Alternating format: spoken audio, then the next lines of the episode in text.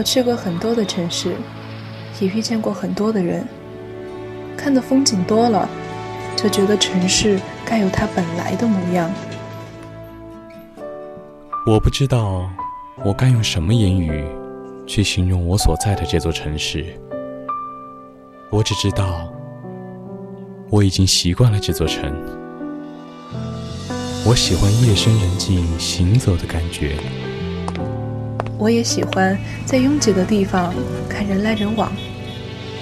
也许有一天，也许有一天我会离开，我会离开。也许有一天我还会回来，我还会回来。与世界侧耳倾听，孤帆隐于天际，落日隐于长河，喧哗隐于内心，喧哗隐于内心。但我们从不隐藏于你的视野之中，隐隐约约，隐隐约隐约听到的有声电影。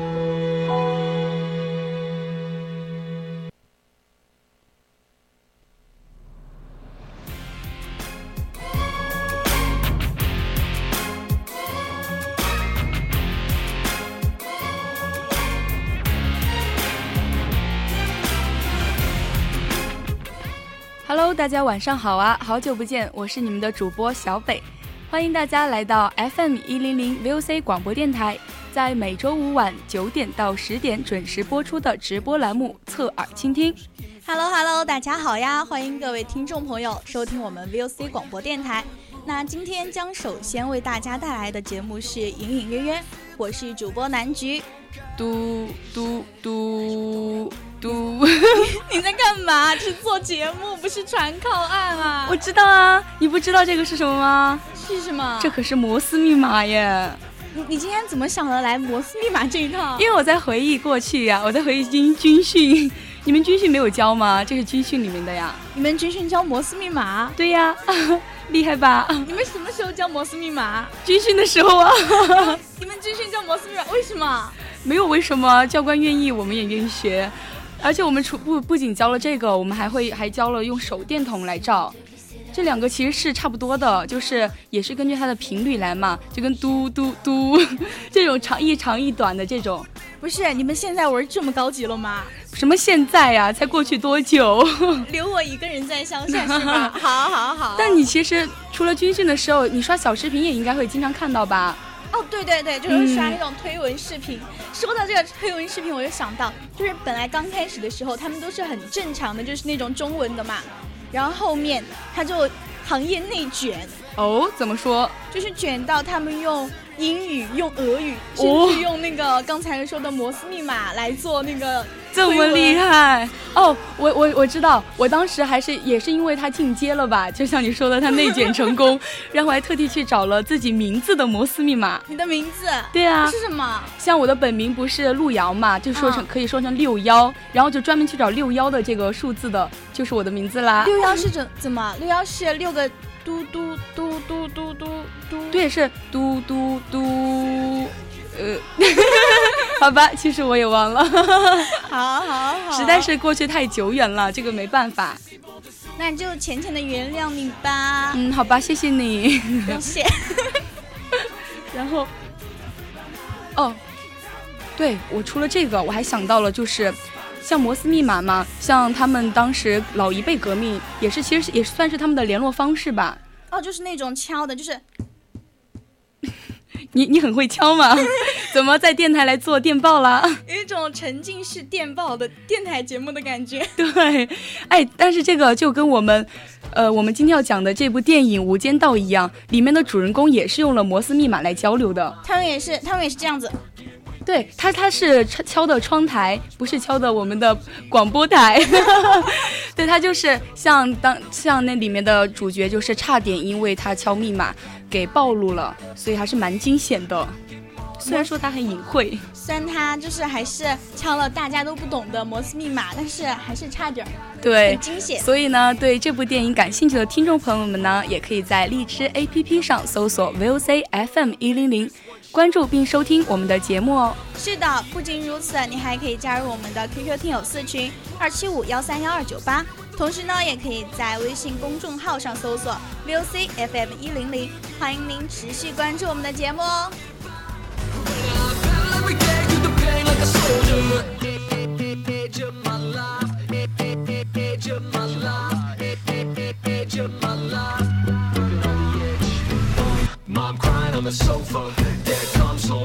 not sober.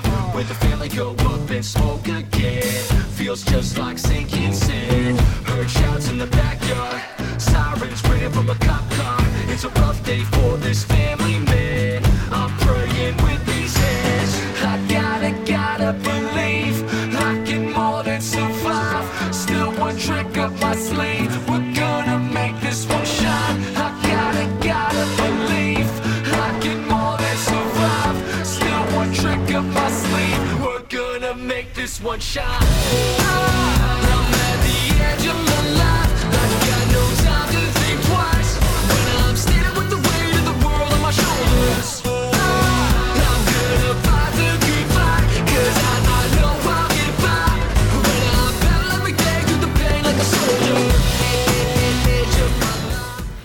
那南君你知道吗？片名《无间道》中的“无间”意思其实是指的无间地狱，哦，对对对，那怪不得就是在这个电影开始的时候，我记得好像是有有一排专门的字幕有一。排字幕，对他写的是什么“佛经有云，无间道即为无间地狱”，好像对是，。就是受身无间，永远不死；受长乃无间地狱之大劫。我，我看到这一排字的时候，我觉得有点毛骨悚然哎，就是那种感觉，一下子就很庄重、很正式了一下。对对。那那所以这这部影片用《无间道》作为片名，其实也就暗示了就是暗示、嗯暗示他们俩那个主角都是不属于自己身份的人。对，就他们的身份其实不是他们本来应该的身份，有点绕，就是反派里的正派，正派里的反派。对，像他们两个就是几乎是生活在一个类似无间地狱的环境里，像他们做梦都是怕别人拆穿自己的身份，都梦我。懂这种感觉，就像是哦我值早班的时候，天哪，你怎么敢的？你拿早班和无间地狱相比？我值早班的时候根本睡不好，我做梦都害怕我迟到。不不，别这么说，还是很不一样的，好吧？因为据我所知啊，进入无间地狱，它其实是没有灵。没有轮回的，差点说成没有灵魂了。他是一直是一直是轮回的，就只有永远的受苦。但是像片中的两位主角，他就是一直是在寻求轮回的，他没有办法。对，而且我记得好像看到过《无间道》，它的创作灵感好像是来自吴宇森他执导的那个电影《变脸》。嗯，对，当时是因为这个有一个叫麦兆辉的，他的那个变脸嘛，它里面的那个剧本就是有一个交换面孔的桥段，在他就觉得在现实生生活中是不可能发生的事情，所以他就想提出，呃，可不可以讲一个故事来将这两个角色对，但是就是不需要手术。不用做手术就能交换哦，就只是身份和内心的交换。感觉那种灵魂互换，嗯，对，所以在麦兆辉的剧本构想里，他其实最初只有警察到黑社会做卧底的这个故事线的。哦，这个我知道，嗯他是后来刘伟强他在原始的剧本的基础上面又加了很多元素，然后还加了那个黑社会的人他去警局做卧底那一条线。对，所以在其实，在黑社会有一个正派，在警察局有一个反反派派。所以在剧本的修改过程中，《无间的无间道》的定定位嘛，它其实是一直在跟着改变的。所以这个电影剧本它最初是以那个警匪斗斗志对，然后后面就变成了黑黑帮 或者就是英雄片英雄片，对对对。很激烈嘛，这种元元素就很浓烈了，变得。但是它又和那种古惑仔、枪火那种对港产的警匪黑帮片不一样。对，因为它是属于它它像这些，就是像你刚说的那些古惑仔呀、枪火，就属于即兴的创作，嗯，就好多就是没有剧本就直接拍，哎，但是我我还蛮喜欢的，主打自由发挥。对，那种很真实。但是因为也是因为麦兆辉和庄文强这个剧本，他其实要求很高的，你知道吗？我知道，我知道，他好像是说是像好莱坞看齐的。对，所以他当时的质剧本的质量就很高，像机位啊、灯光这些设置什么的都写都写上去了啊。那我简直不敢想那个剧本得有多厚。对就优质的人做优质的事，但它其实也是根据实际的情况是有改动的。像刚刚说到这个电影本来是偏向警匪片的嘛，它本来就会有本来应该是会有很多动作戏的。对，但是他我记得好像当时是说那个电影还请来了嗯当时业界顶级的林林迪迪安当动作指导。然后后面就是二零零四年那个蜘蛛侠二，也对，都是请过他，对，对，请过他进剧组，哇，可想而知他有多厉害呀，他得有。业界大拿。对，就是当就是在《无间道》那个那个桥段，你记得吗？就是他把华锦丝扔下楼了。对对对，当当时导演找他来就是为了拍动作大戏，但是因为怎么拍都怎么拍都不不满意不满意，就改成公文戏了就是。他们要求高。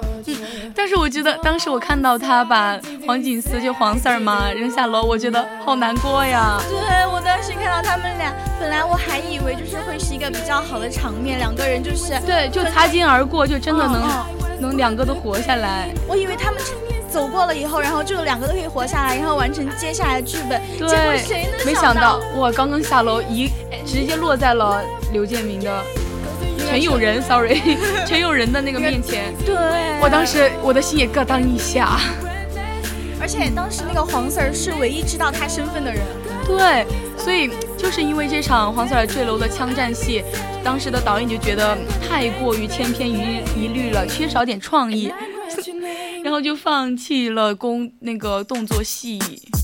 这样啊，嗯，对啊，所以你想，连林迪安这种专业人士都搞不定的事，那还有啥必要去弄呢？哦，所以他就把导演就把重点放在了文戏上。对，干脆就加深主题，加加强主题深度。哦，所以《无间道》才可以和就之前那些动作片不一样，而不是动作片。动作戏为主的港产警匪片。对，所以《无间道在》在这一类片中显得特别的独一无二哈。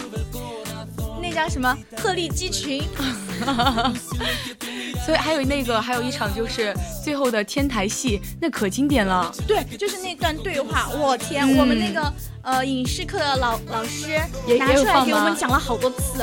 哇，那个真的绝！而且当时本来其实剧本本来的走向是要刘德华和梁朝伟大打一场的，也就是我们的林迪安也会派上用场。但是我记得他们好像没打起来呀。对啊，就是因为呃剧本在变动嘛，不停的，而且当时是因为刘德华，他是他是因为他觉得说前面都没什么打戏，突然打起架的话会很突兀，所以就改成了文戏。华仔说改就改了吗？嗯，是这样。我后来还专门去看了一下他的幕后花絮嘛。其实你去看了，你就能很明显的知道刘德华在当时的片场是有一定话语权的。哦，也是，毕竟他以他当时在香香港的那些坛地地位嗯确实是有能力去影响这场戏的。对，而且当时他还是好像还是制片人，就是有投资这部电影的，还是一个电影公司的老板。所这以么厉害对，所以他对电影有个人的看法和建议，就也很合情合理嘛。哦，那难怪才有这才有了那个天台那里。对不起，我是警察。哦，这个经典画面击中了我。名场面。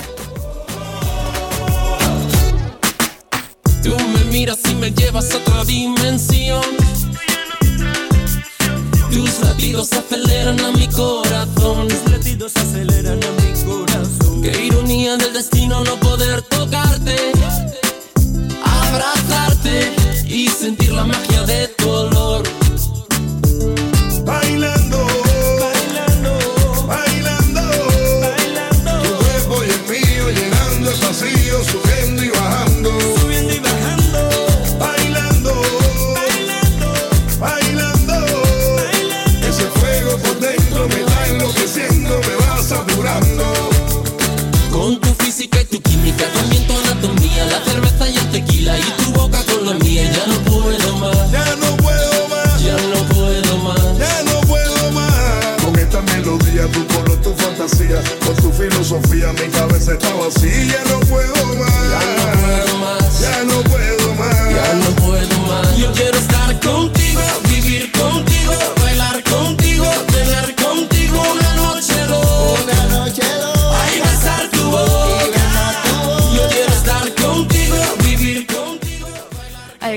道》系列啊，真的是让人感慨颇多呀。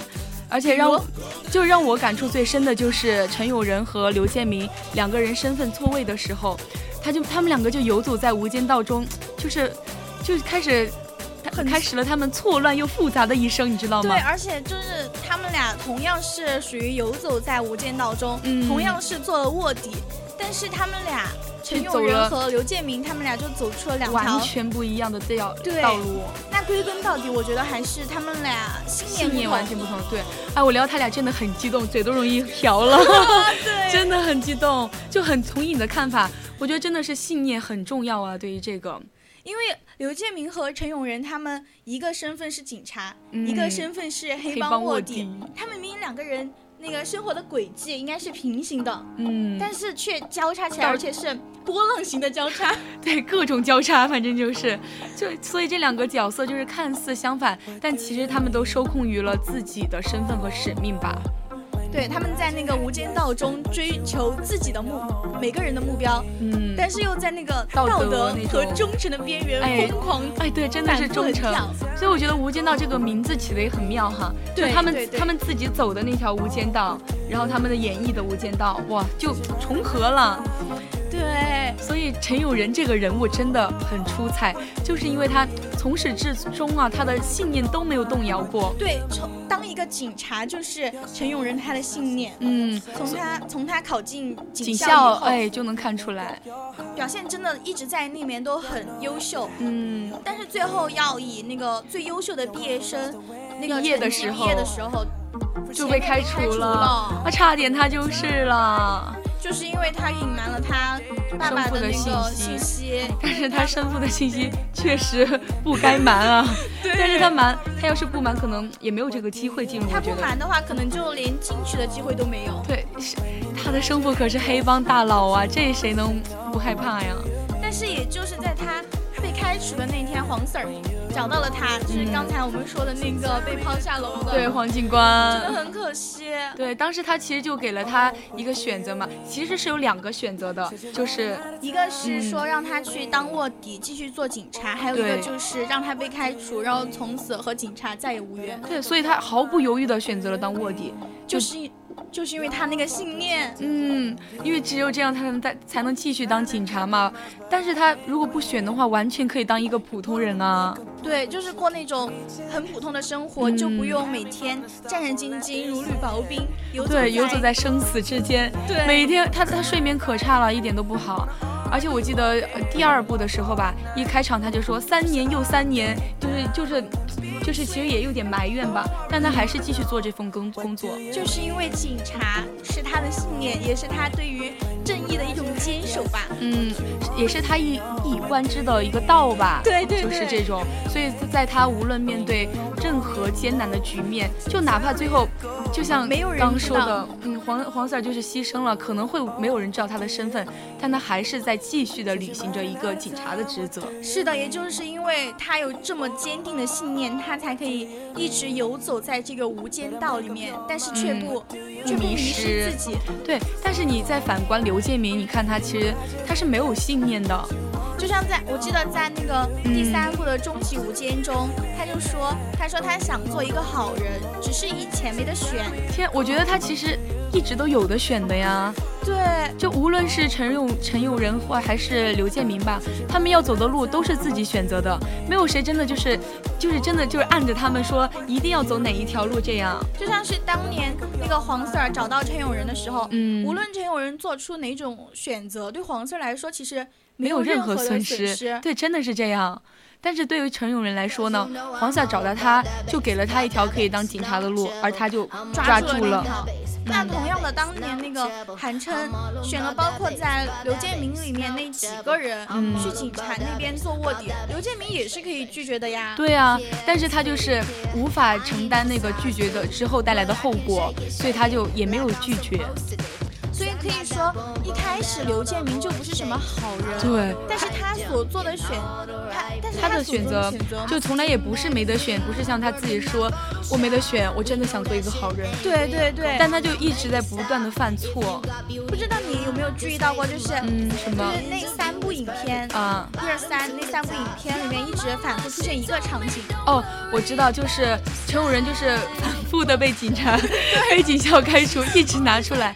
对，当时就是一一九教官的话嘛，就说嗯嗯，守规矩，呃，什么那就粤语，我听的是粤语版的嘛。他说不守规矩的人就会像他一样，就问有没有人想和他换。对对对，当时当时只有刘建明，他望着陈永仁远去的背影，然后低声说想换。对，其实我觉得这里也有暗示啊，他自己就小声，他也不敢说出来，虽然他内心想，但他就只是害怕而已。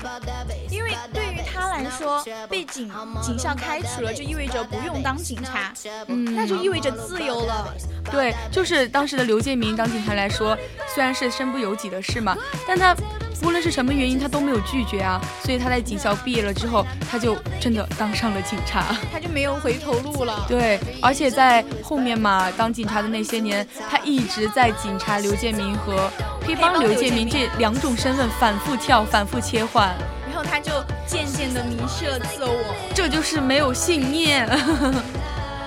那所以就是因为他没有信念，所以游走在无间道中，其实一直是在人性的深渊里面挣扎沉沦的。对，还有就是当警察这些年也是对他身处的这种环境吧，也是造成了很大的冲击的。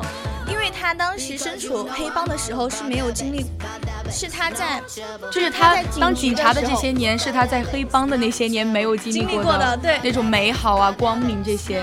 对，小北姐别激动，小北太懂我了。当然了，你你你张嘴我就知道你要说什么，因为真的很容易就我讲这个真的就是一种反复的拷打，就我也在问自己，我是好人吗还是坏人这种。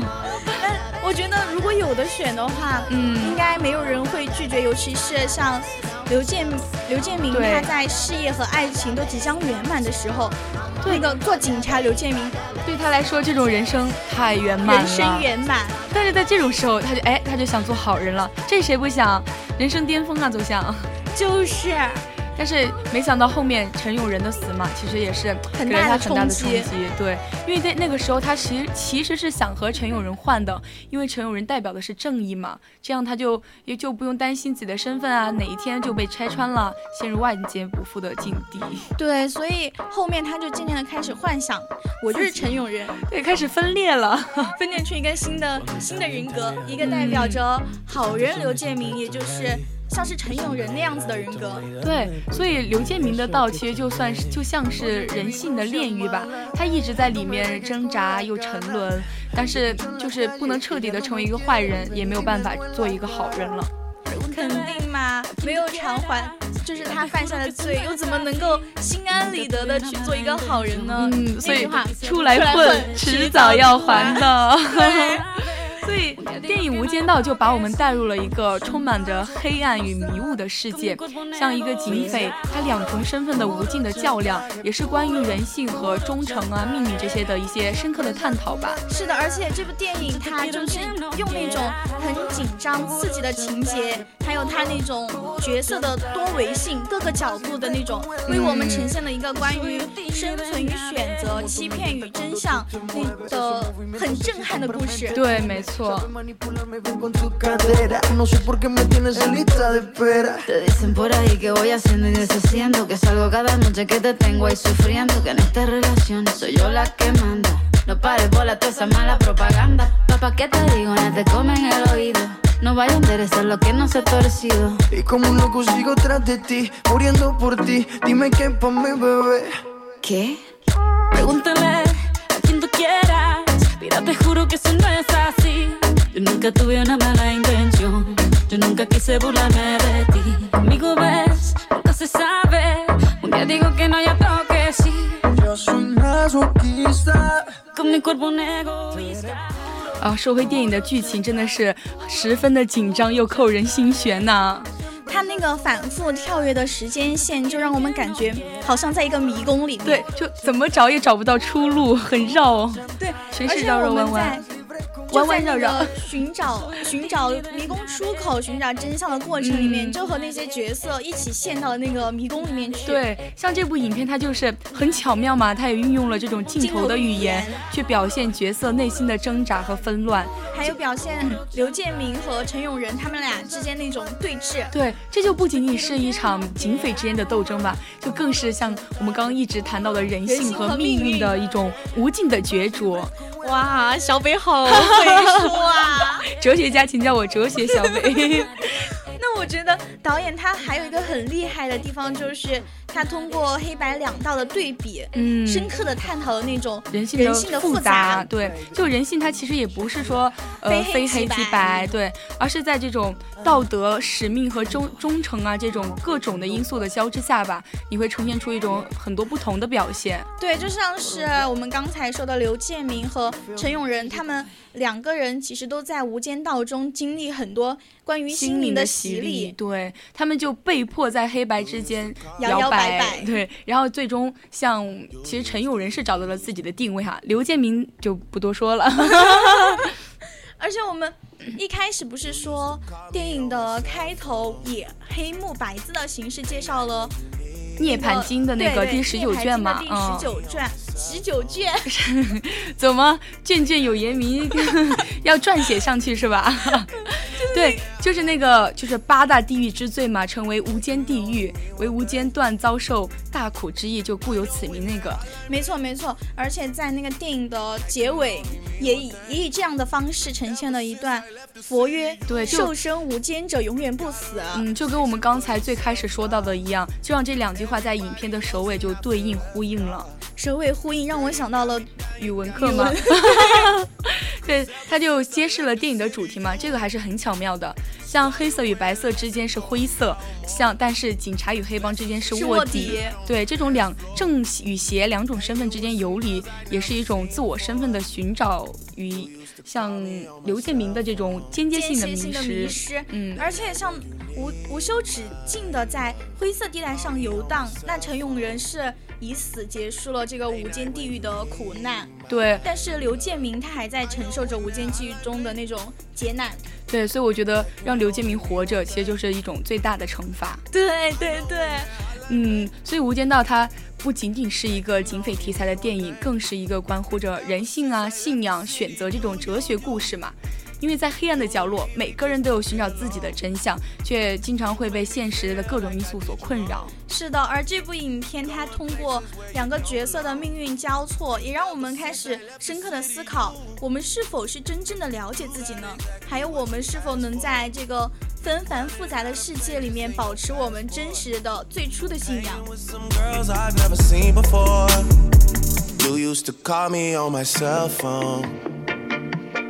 ？Late night when you need my love. Call me on my cell phone. Late night when you need my love. And I know when that. 那不知不觉，现在已经是北京时间的二十一点二十七了。我们的隐隐约约到这里就暂告一段落了。我是小北，我们下期同一时间再见。我是南菊，感谢大家今天的收听，拜拜喽，拜拜。